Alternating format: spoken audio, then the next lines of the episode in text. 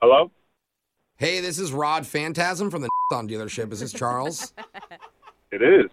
How's it Hey. going? hey, Charles, how's it going? Um, I'm just following up in our notes. It says you picked up one of our newer DR models a couple weeks ago. How's that been for you? Um, so far, so good. No complaints. It's a nice ride. Okay, all right. So it hasn't caught on fire yet. No.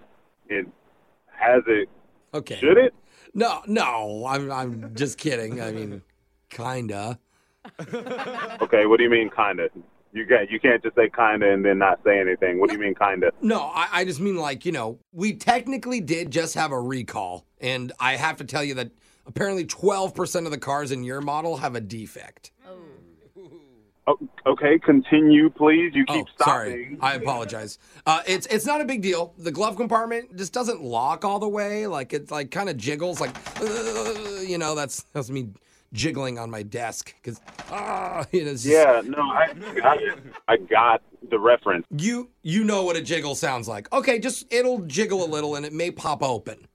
Okay, well, the way you said it before, I thought it was going to be serious. I mean, look, if you're okay with a possibly jiggly glove compartment, then you're okay with releasing us from all liability, correct? Uh, by the way, I am recording this phone call.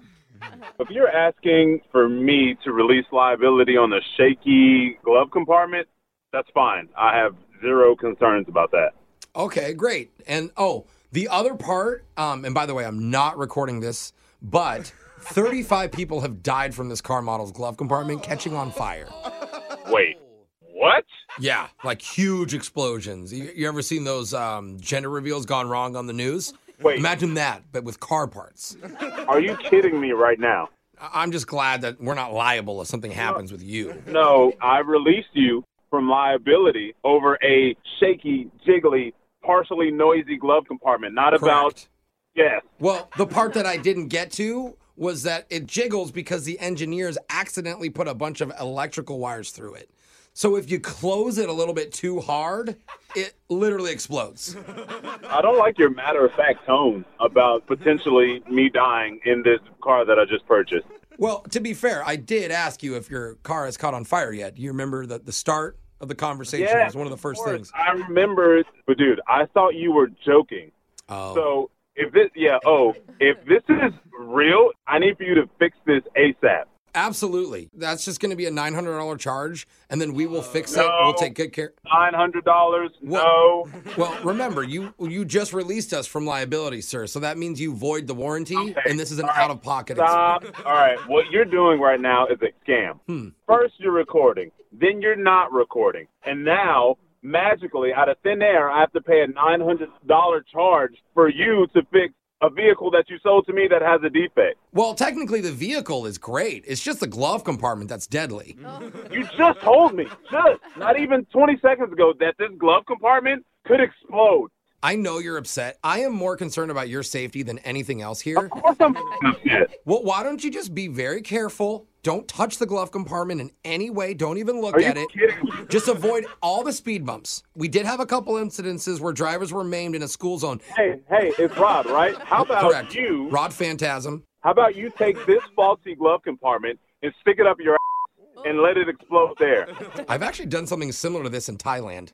I'm sure you have. That's why I thought it was right up your alley. So, first off, go f- yourself. Second Whoa. off, get your supervisor on the phone All because right, this is this is unacceptable. Look, I would put my supervisor on the phone, but he was actually Rod, hey, in charge. listen, If you if you're about to say something really stupid, don't do it. I'm not going to say something stupid. I'm going to give you a fact. Rod, So my you're supervisor going to was. say something that's about to piss me off more than I already am. It's not. My supervisor was in charge of fixing the glove compartments, and now he's in the hospital because one of them jiggled too hard and it blew up. All right.